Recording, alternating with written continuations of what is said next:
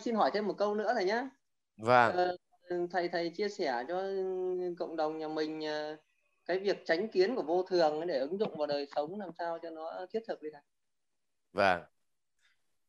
À, cái này anh Trung đã đi học chuyển hóa tâm thức chưa?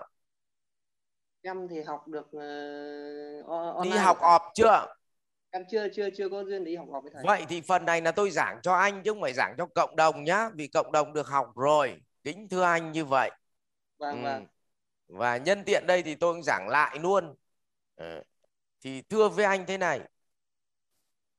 À, trong cuộc sống này thì đạo Phật muốn con người ta cái gì?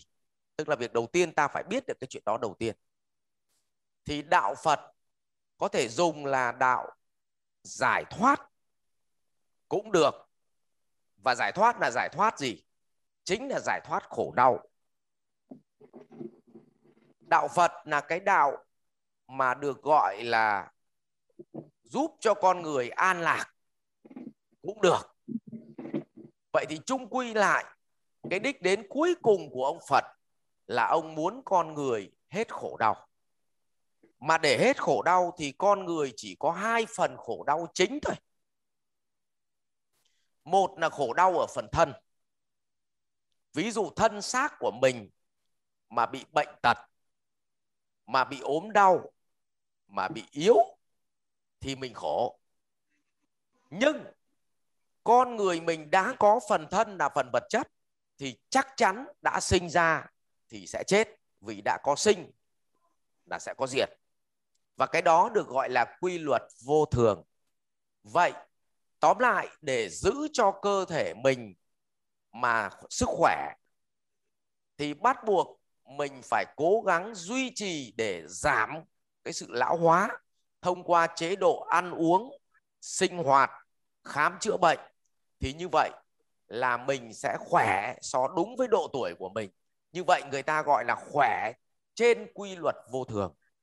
Ví dụ như thầy mà ở tuổi 4, 46 như bây giờ mà không tiểu đường không huyết áp không bị uh, gút không bị yếu sinh lý chẳng hạn là như vậy là so với tuổi 46 là ngon rồi. Đúng không? À. nhưng mà bảo là tuổi 46 mà đòi khỏe như thanh niên 20 thì thằng đấy bị điên mất. Vậy thì ở đây mình khỏe là khỏe trên quy luật vô thường. Đấy. Ví dụ như độ tuổi của mẹ anh Long là bà 60 mà bà không bị bệnh nọ bệnh kia không bị lẫn trí nhớ còn tốt thì có nghĩa là bà khỏe là khỏe so với tuổi 60 thế là an lạc là mừng rồi. Không lại là tham lên lại đòi khỏe như gái 20 thì là cả cuộc đời sẽ khổ đau. Bởi vì nó không xảy ra, tức là mình chống lại quy luật tự nhiên.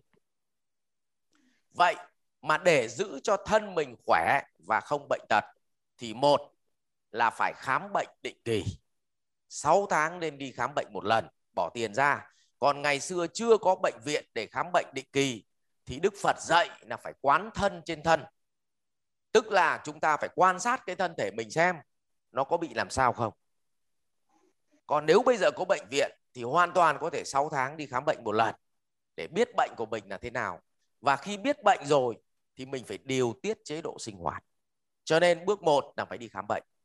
Bước hai, đừng ăn cái gì mà ăn đến mức độ cơ thể mình không có khả năng tiêu hóa ví dụ ở cái tuổi 60 thì các cụ ăn 3 miếng thịt một ngày là nó tiêu hóa vừa mà ăn ba lạng thịt một ngày nó nó ứ vào là thành hút Đấy. Vâng. ở cái tuổi 20 thì nó có thể ăn ba lạng thịt một ngày nó tiêu được thì nó không sao nhưng mà đến tuổi mà như tôi mà 46 tuổi rồi mà lại phang hai lạng thịt một ngày thì đảm bảo đến 60 tuổi là không ăn được miếng thịt nào nữa vì hút, cứ ăn là đau. Vậy thì rõ ràng là mình phải ăn uống cho nó điều độ so với độ tuổi của mình. Vì vậy càng già thì phải ăn càng nhiều rau lên và ăn ít thịt đi. Thì như vậy là cơ thể của mình nó sẽ khỏe và nó không bị ứ động các cái chất và nó gây bệnh. Thì đấy là việc đầu tiên Đức Phật dạy là thiểu dục chi túc. Thiểu dục ở đây là ăn vừa đủ so với cơ thể của mình tiêu hóa. Và mình giữ được cơ thể mình khỏe dựa trên quy luật của vô thường. Tức là 80 tuổi người ta bị chết. Nhưng 80 tuổi mà mình chưa chết thì có nghĩa là mình khỏe hơn người ta. Là tốt rồi. Không lại đòi thọ đến 160 tuổi thì lại khổ. Và thậm chí lại còn đòi thuốc là là cái tử ờ, Ừ, và và hoàn sinh lại thì không được, nó không xảy ra, nhá. Thì đấy là quy luật vô thường của phần thân. Tiếp theo, phần à, thọ của con người. Thì thọ của con người nó chỉ có ba cái thọ nó diễn ra thôi. Một là oán hận người khác. Thì tự sinh bệnh cho mình. Bởi vì khi oán hận, có nghĩa là cảm xúc tiêu cực. Mà cảm xúc tiêu cực nó ảnh hưởng trực tiếp đến các nội tiết tố trong phần thân và điều đó nó sinh bệnh cho nên những người mà hay sân si, những người hay đi nói xấu người khác, những người hay chửi bới người khác, thường là những người đấy hay bị bệnh huyết áp hay bị huyết áp hoặc chuyển hóa trong cơ thể nó kém, cho nên dễ bị các cái căn bệnh liên quan đến chuyển hóa như là tiểu đường, như là acid uric, trong máu như gút ấy. Ừ. Cho nên chúng ta nhìn thấy ngay, hay là bị bệnh đau đầu căng thẳng. Thì những người oán hận người khác là tự chuốc lấy bệnh tật cho chính mình. Cho nên là tha thứ chính là thư thái. Những người mà gặp ai người ta cũng vui vẻ. Những người gặp ai người ta cũng không nói xấu ai cả. Ờ, người ta vui vẻ đón nhận mọi thứ. Thì những người đấy nhìn họ cái phong thái của họ, thần thái của họ, nó ung dung tự tại, không bệnh tật gì hết thứ hai là cái cảm xúc thứ hai là nợ nần. Nếu mà mình mà nợ nần ai thì không lấy đâu là bình yên được cả. Ở đây nợ không có nghĩa là chỉ có nợ tiền bạc không, mà nợ ân tình. Đấy, cho nên không tin các ông thử mà xem sang hàng xóm mà công, mà cứ ngoằng ngoằng mà nợ ân tình hàng xóm mà xem. Rồi là nó nó nó nó loạn cái nhà lên ngay. Không? Cho nên là nợ cái ân tình.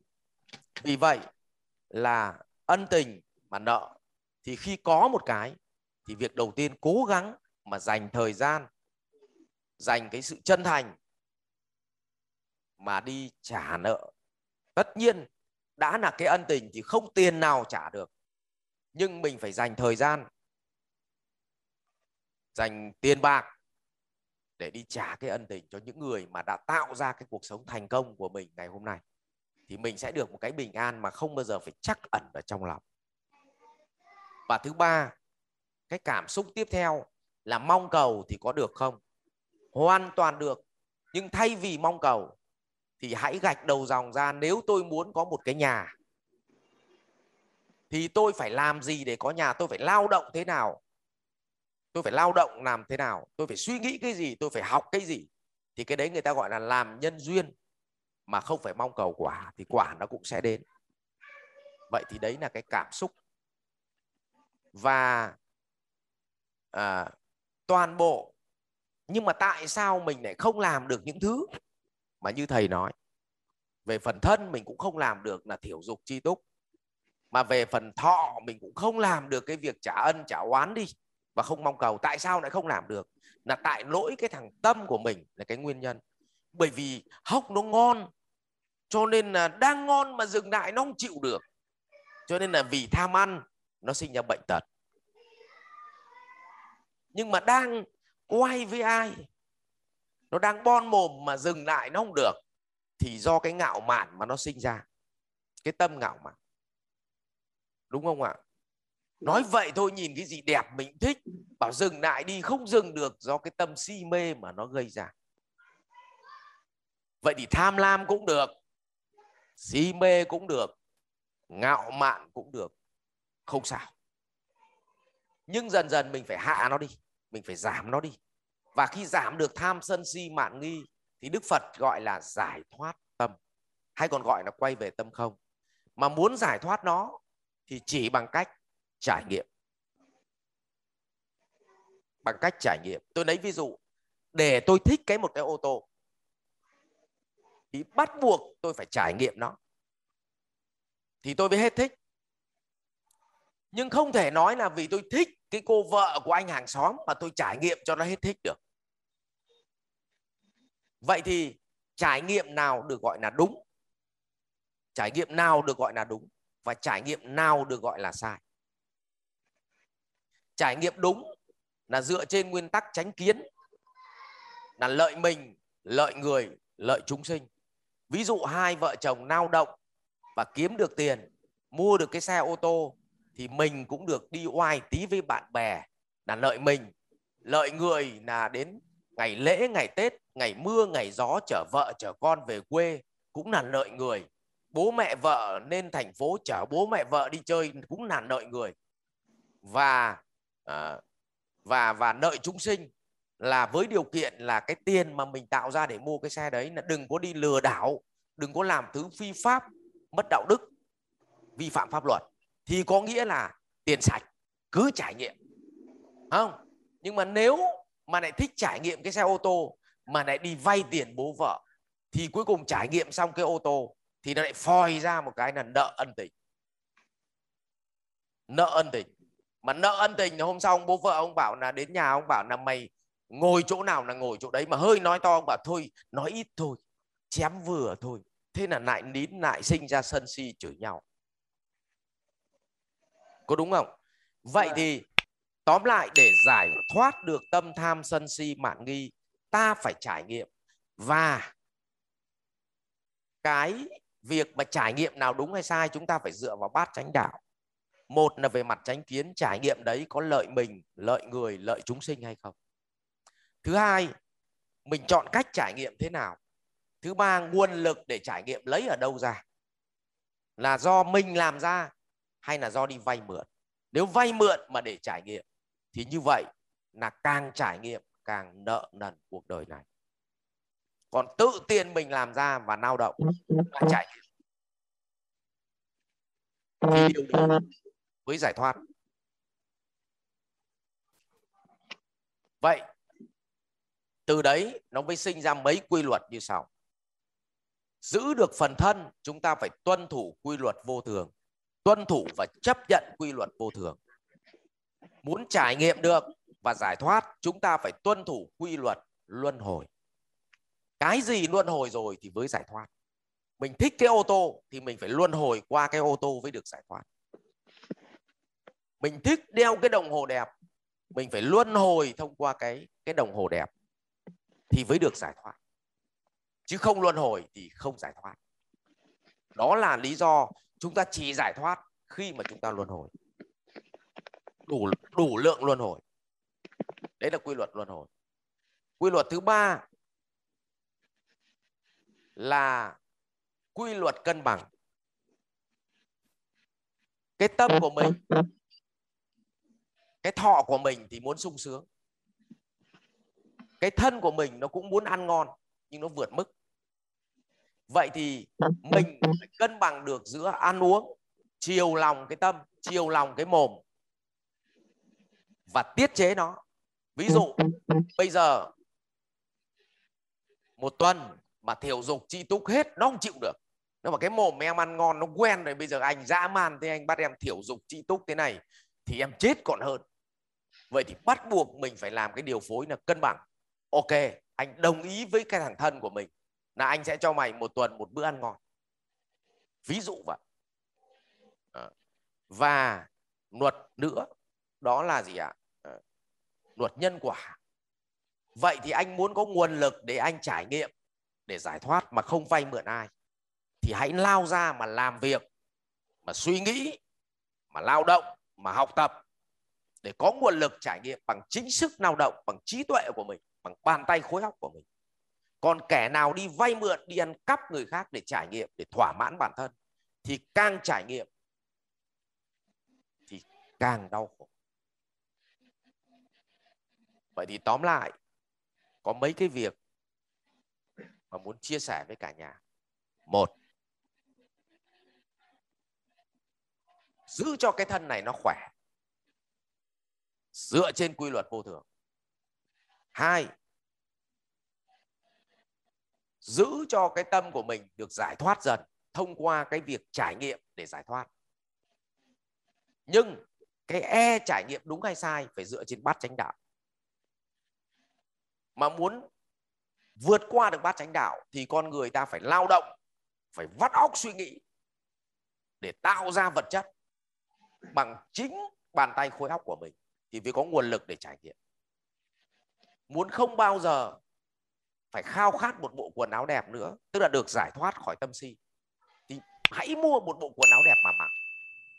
Nhưng đồng tiền đấy phải là đồng tiền của khối óc và bàn tay mình lao động ra. Chứ còn nếu đi ăn cắp để mua một bộ quần áo đẹp, thì quần áo cũng không được mặc, vì vào tù là mặc quần áo của đội Juventus. Đấy. Thì như vậy là Tuấn lưu ý có mấy thứ. Dùng quy luật cân bằng để điều chỉnh giữa thân tâm mình và lòng tham của mình, để điều tiết nó, để mình tu dần dần, để giải thoát dần.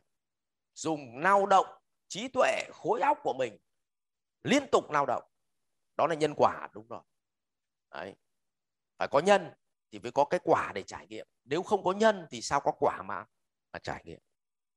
Cho nên phải lao động, phải vắt óc ra mà kiếm tiền cho nó đúng pháp luật cho nó đúng đạo đức thì ắt mình sẽ được giải thoát Học viện Doanh nhân CEO Việt Nam cảm ơn bạn đã quan tâm theo dõi. Để biết thêm chi tiết về các chương trình huấn luyện của thầy Ngô Minh Tuấn và Học viện Doanh nhân CEO Việt Nam, xin vui lòng truy cập website ceovietnam.edu.vn Hotline 1800 577722 nhánh số 5